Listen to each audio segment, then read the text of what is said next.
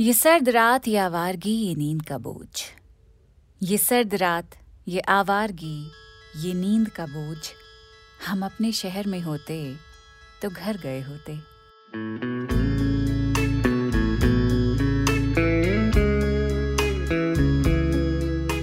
और घर जाकर पाए के शोरबे के साथ खमीरी रोटी खाते, उसके ऊपर हरा मसाला छिड़कते और मटर पुलाव के साथ शलजम का अचार भी खाते। और पुलाव के साथ लगाकर एक आध कबाब भी मिल जाता तो क्या ही कहने। उसके बाद अगर मूंग दाल का हलवा मिल जाता, गाजर का हलवा मिल जाता, तब भी हम खुश रहते। और अगर ये हलवे भी नहीं होते ना तो हम इतने सीधे हैं कि गुड़पट्टी और गजक भी मिठास में खुशी खुशी खा लेते।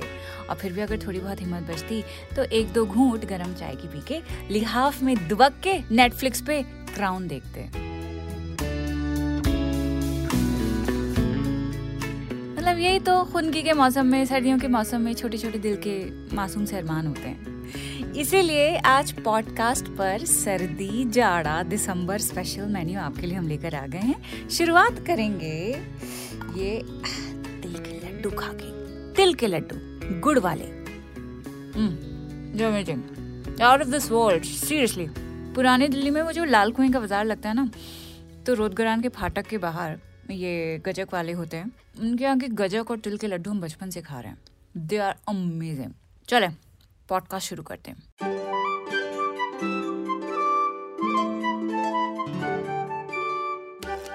द क्विंट पर, आह, मज़ा आ गया। द क्विंट पर मैं हूँ फबीहा सैयद, उर्दू नामा का एक और एपिसोड लेकर आपके लिए आ गई हूँ।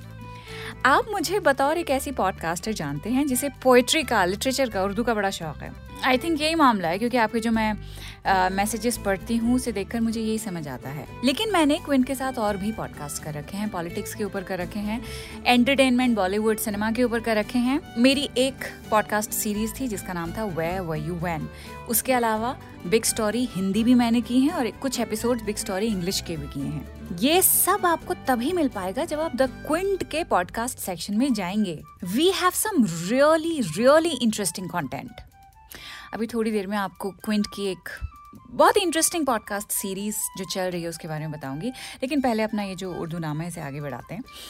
उर्दू नामा हमारा तीन सालों से चल रहा है। तीन सालों से आप मुझे सुन रही हैं। तो ज़ाहिर सी बात है, जिस चीज़ के बारे में बात करूँगी, आप मुझे उसी से जोड़ेंगे। बट मेरी पर्सनालिटी में और भी सारी चीज़ें हैं, जो मेरे इस कंटेंट में काफ़ी बड़ा कंट्रीब्यूटिंग फैक्टर हैं। जैसे कि फ़ूड आई लव फ़ूड खाना भी पसंद है, उससे ज़्यादा मुझे पकाना और पकाकर खिलाना पसंद है। नार्सिसिज्म कह सकते हैं आप, लेकिन वाकई में कुछ चीज़ें ऐसी हैं जो मैं सिर्फ़ अपने हाथ की खाती हूँ। तो अपनी तारीफ़ नहीं कर रही हूँ बट इसे आई थिंक सेल्फ अवेयरनेस मैं कहती हूँ, और सर्दियों के इस मौसम ही में हर कोई सेल्फ अवेयर हो जाता है। मतलब ये कहा जा सकता है एक पोएटिक अंदाज में कि सर्दियों के इस मौसम में हम अपने थोड़े और करीब आ जाते हैं और ज़्यादा खुश रहते हैं। सही कह रही हूँ ना? खाना पसंद है तो पका लीजिए।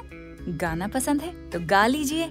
शायरी पसंद है तो लिख लीजिए। नहीं नहीं लिखी जा सकती है ना, सर्दियों के मौसम में आई कैन अंडरस्टैंड इस मौसम में बहुत से शायर ऐसे हैं जो लिखते हैं, बहुत से शायर ऐसे हैं जो नहीं लिख पाते हैं। और क्यों नहीं लिख पाते? इसका रीजन सरफराज शाहिद बहुत ज़बरदस्त तरीके से बता रहे हैं। लिखते हैं। लबों में आके उल्फी हो गए अशार सर्दी में। लबों में आके कुल्फी हो गए अशार सर्दी में। गज़ल कहना भी अब हो गया दुश्वार सर्दी में। जब दांत पे दांत बचता रहेगा, ठिठुरते रहेंगे तो ऐसे में क्या लिखा जाएगा? लेकिन जाड़े का ये मौसम जो है ना, अच्छे अच्छों को शायर भी बना देता है। अर्ज़ किया है but look around leaves are brown now and the sky is a hazy shade of winter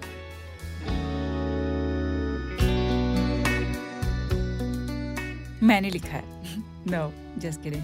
It's one of my favorite songs by one of my most favorite bands, Simon and Garfunkel. The song gives hope, लेकिन इस गाने में एक poet का भी ज़िक्र है जो कामयाब नहीं हो पाता है। कुल मिलाकर विंटर्स में हर तरह के इमोशंस गहरे होकर फील होते हैं। जैसे कि परवीन शाकिर का ये शेर। कुछ तो हवा भी सर्द थी कुछ था तेरा ख्याल भी। कुछ तो हवा भी सर्द थी, कुछ था तेरा ख्याल भी। दिल को खुशी के साथ साथ होता रहा मलाल भी।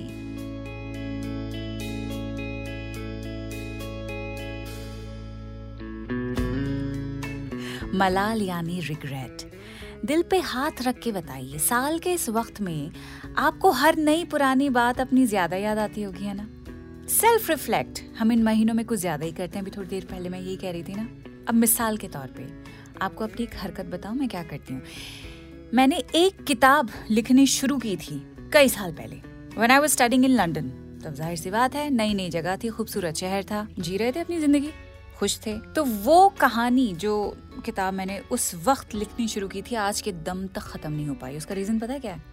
गर्मियों में कुछ नहीं होता मुझसे। गर्मियों में दिमाग काम करना बंद कर जाता है, हाथ नहीं चलते हैं, दिल ऐसा लगता है अजीब सा मुरझाया रहता है। गर्मी का मौसम सख्त नापसंद है मुझे। मतलब बुरी तरह से असर करता है ये मौसम मुझ पर कि मेरा वज़न कम हो जाता है क्योंकि मुझसे खाना नहीं खाया जाता गर्मियों में। लगता है भूख मर गई है। और अक्टूबर का महीना शुरू होते ही जो भूख खुलती है दो दो रोटी और दो दो बोटी से कम हम बात करते नहीं है। मतलब अच्छा खासा वज़न बढ़ जाता है। खैर तो वो जो किताब मेरी अभी तक जो अधूरी है, सर्दियों में सेल्फ रिफ्लेक्शन क्योंकि ज़्यादा हो जाता है तो हर साल का ये मामूल है कि 10-20 पन्ने में ज़रूर लिखती हूँ। तो ऐसी चींटी की रफ्तार ये मेरी किताब चल रही है। इस पर बेदिल हैदरी का एक बहुत सही शेर है जो मुझे लगता है एकदम फिट होता है। लिखते हैं, गर्मी लगी तो खुद से अलग होके सो गए। गर्मी लगी तो अपना आपा भी बर्दाश्त नहीं होता है। उखड़े उखड़े से रहते हैं, खुद से भी, दुनिया से भी, हर चीज़ से।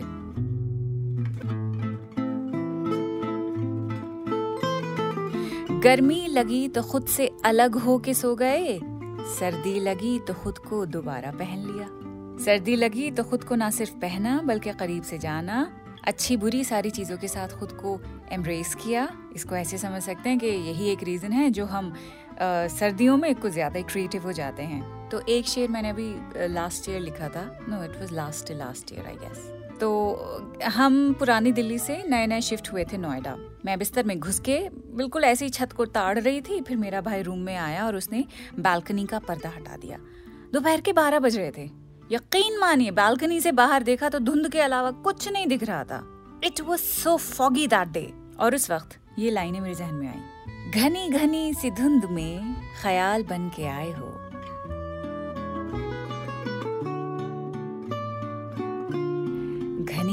सी धुंध में ख्याल बन के आए हो, जो रह गए तो धूप हो, वरना सिर्फ़ ओस हो, सूख के झड़ जाओगे, बेतुकी सी सोच के धुएँ में उड़ जाओगे।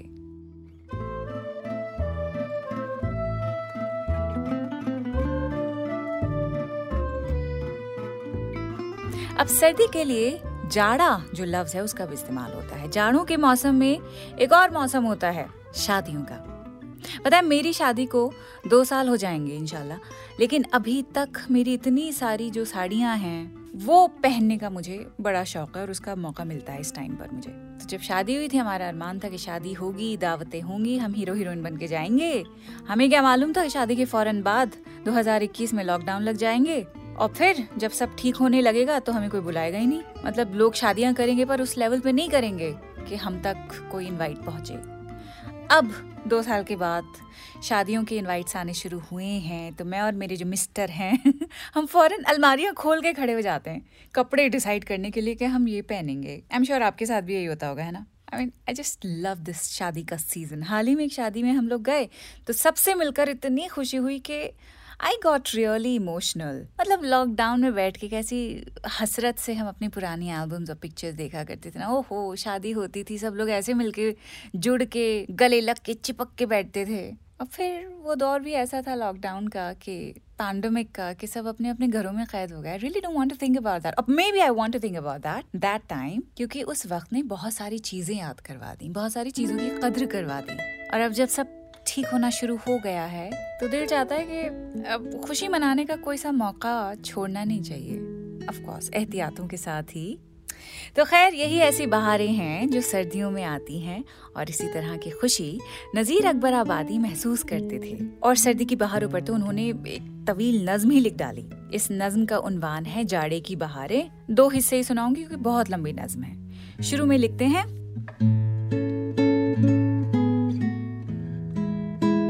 जब माह अघन का ढलता हो, तब देख बहारें जाड़ेगी। और हंस हंस पूस संभलता हो, तब देख बहारें जाड़ेगी। दिन जल्दी जल्दी चलता हो, तब देख बहारें जाड़ेगी। और पाला बर्फ़ पिघलता हो, तब देख बहारें जाड़ेगी। नज्म में आगे लिखते हैं जब ऐसी सर्दी हो ए दिल, तब रोज मज़े की घाते हों। कुछ नर्म बिछौने मखमल के, कुछ ऐश की लंबी रातें हों। महबूब गले से लिपटा हो और कोहनी चुटकी लाते हो। कुछ बोसे मिलते जाते हो, कुछ मीठी मीठी बातें हों। दिलैश तरब में पलता हो, तब देख बहारे जाड़े की। जब माह अघन का ढलता हो, तब देख बहारे जाड़े की।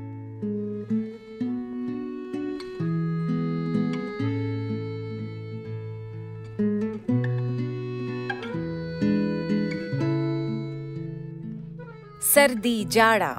इसके अलावा इस मौसम से जो दिल का हाल होता है उसके लिए दिसंबर, जो महीने का नाम है, उसे कैफियत का नाम भी दे देते हैं शायर। इस तरह से भी बहुत सारी पोएट्री कही गई है। एक बड़ा ही प्यारा शेर है। यादों की शाल ओढ़ के आवारा गर्दियाँ। शाल एज एन शॉल यादों की शाल ओढ़ के आवारा गर्दियाँ। काटी हैं हमने यूँ भी दिसंबर की सर्दियाँ। यादों में तो नहीं, लेकिन हाँ सर्दियों में अपना शहर, चाहे कैसा ही क्यों ना हो, बड़ा ही अच्छा लगता है। और पुरानी दिल्ली में अगर आप कभी रहे होंगे तो समझ सकते होंगे कि फ़ूड वहाँ के लोगों के लिए क्या मायने रखता है। हमारा घर बल्ली मारान में था। सर्दी, गर्मी, बारह महीने हमारी दादी हमेशा एक्स्ट्रा पका के रखा करती थी। कोई ना कोई ज़रूर आ ही जाता था। मतलब हर मील पर जो दस्तरखान बिछता था, वो लंबा होता था। कोई ना कोई मेहमान घर वालों के अलावा कोई आउटसाइडर ज़रूर मौजूद होता था। अब हमारी अम्मी की भी यही आदत है। नोएडा में रहती हैं, लेकिन जब भी कोफ्ते पकाती हैं, इतने सारे पकाती हैं कि एक मामू के घर जाएगा। मतलब एक हिस्सा मामू के लिए पैक होता है हमारे जो you know he lives right across the road तो हमारी चची जान के यहाँ भी उनकी बेटी दामाद का हिस्सा भी जाता है। और फिर पुरानी दिल्ली में जो हमारे घर हैं। उनके यहाँ फिर एक एक हिस्सा पहुँचाया जाता है। यही आदत मुझमें भी आई है। मिर्च का सालन मैंने भी बनाया है। इंस्टाग्राम पर आप उसकी तस्वीर देख सकते हैं। तो मैंने भी तीन चार हिस्से निकाल दिए। इधर, उधर, खाला को, अम्मा को, सबको भिजवा दिया। खैर, मिर्च के सालन की जो रेसिपी है, कई लोगों ने मुझसे पूछी है। इंस्टाग्राम पर आप मेरी स्टोरी देख सकते हैं। सब उसमें मैंने लिखा हुआ है। इसके अलावा ये जो सालन है, ये क्योंकि थोड़ा तीखा होता है, इसीलिए पुलाव और पराठों के साथ खाया जाता है और पुलाव और पराठों के साथ खशखश की एक चटनी भी होती है। हरा प्याज और हरा धनिया डाल के, खूब सारा लहसन डाल के बनाई जाती है। इसकी तरकीब भी एक दिन आपको बताऊँगी मैं। मतलब अब मैंने डिसाइड किया है कि मैं आपको खाने पीने की चीज़ें जो मैं इंजॉय करती हूँ खुद, वो आपके साथ भी शेयर करूँगी। दिसंबर, जनवरी, फरवरी, जैसा भी मौसम होगा उसके हिसाब से। खैर, अभी हम सर्दियों की बात कर रहे हैं तो मोहसिन नकवी, वो सारी बातें कर रहे हैं, जो बिल्कुल उलट है उन बातों की जो मैंने अब तक आपसे की हैं। कहते हैं, दिसंबर मुझे रास नहीं आता है। And I really want to understand why is that मतलब मुझे ऐसे लोगों को तो ऐसा लगता है कि जीने का मकसद मिल गया सर्दियों में। अब मोहसिन नकवी का क्या मसला है? दिसंबर को लेके लेट्स फाइंड आउट लिखते हैं।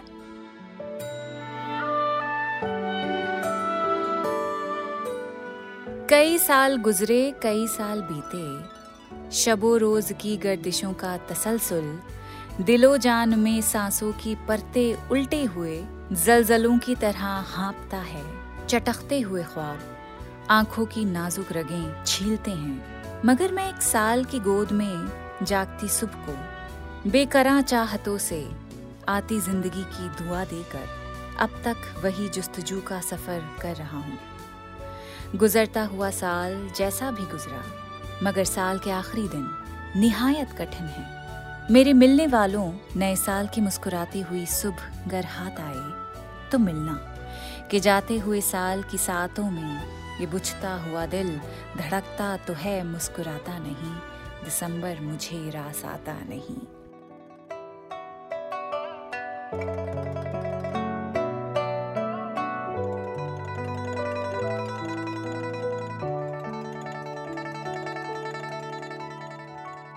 अगर मोहसिन नकवी की अगर हम ये बात मान लें कि दिसंबर रास नहीं आता है तो दिसंबर पर ऐसी पोम क्यों लिखते? खैर, यहाँ पॉडकास्ट के इस पॉइंट पर मैं एक छोटा सा ब्रेक लूँगी, लेकिन ब्रेक से पहले आपको एक बात बता दूँ कि जिस पॉडकास्ट सीरीज़ की मैं बात कर रही थी, उस सीरीज़ का नाम है सियासत, कि किस तरह से पाकिस्तान में एक सिटिंग चीफ मिनिस्टर को असैसिनेट किया था इन 1965 सिटिंग चीफ मिनिस्टर को। तो ये पॉडकास्ट सुनना मत भूलिएगा। और राइट उर्दू नामा के अब इस पॉडकास्ट को और आगे बढ़ाते हैं और आगे बढ़ाने के लिए सबसे खूबसूरत एक नज्म मुझे मिली है जो कि परवीन शाकिर की। I think yeah it's Parveen Shakir only क्योंकि जहाँ कहीं भी मैंने ढूंढा है इसका ऑथर इस नज्म की ऑथर उसमें परवीन शाकिर को ही एट्रीब्यूट किया गया है। सो so, दिसंबर पर ही बड़ी ज़बरदस्त एक नज्म है कि किस तरह से ये महीना हमें और हसास और सेंसिटिव बना देता है। और से सुनिएगा।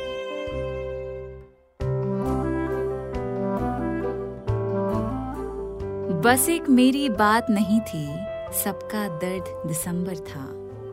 बस एक मेरी बात नहीं थी, सबका दर्द दिसंबर था।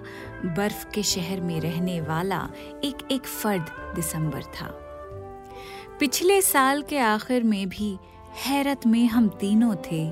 एक मैं था, एक तन्हाई थी, एक बेदर्द दिसंबर था। फूलों पर था सकता तारी, खुशबू सहमी सहमी थी। खौफ जदा था गुलशन सारा। दहशत गर्द दिसंबर था। बस एक मेरी बात नहीं थी, सबका दर्द दिसंबर था। बर्फ़ के शहर में रहने वाला एक एक फर्द दिसंबर था। बर्फ़ का शहर क्या होता है? वो शहर, वो माहौल जो हम अपने दिल में बसा लेते हैं। गम का, अकेलेपन का। दिसंबर में अगर आप अकेले हैं तो और ज़्यादा अकेला महसूस करते हैं। अगर मोहब्बत में हैं किसी के साथ हैं तो मोहब्बत और होकर आपको गहरी होकर लगती है। लेकिन एक चीज़ ध्यान रखिएगा, जो हमारे इमोशंस हैं, उन्हें फैक्ट्स मान के मत चलिएगा। कभी भी इमोशंस फीलिंग्स बदल जाती हैं, बदली जा सकती हैं। फैक्ट्स नहीं बदले जाते हैं। ज़िंदगी में एक ही चीज़ है, और जो कि सबसे इम्पोर्टेंट है, और सबसे इम्पोर्टेंट इंसान आपके लिए यही है, और वो इंसान है आप खुद। दिसंबर, जनवरी, फरवरी, कुछ भी हो, अपनी फीलिंग्स को, अपने इमोशंस को, अपना फैक्ट अपनी रियलिटी मत समझिएगा। गुजरा हुआ साल इस कोने से बहुत बेहतर दिखता है। तो पलट कर देखिए, आपको अपने बारे में ज़्यादा अंदाज़ा ठीक से होगा। अगले साल को कैसे जीना है, वो भी समझ आ जाएगा।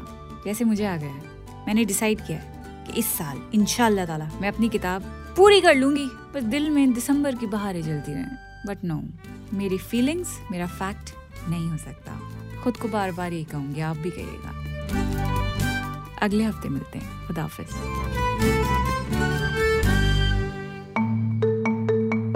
आप सुन रहे थे द क्विंट का पॉडकास्ट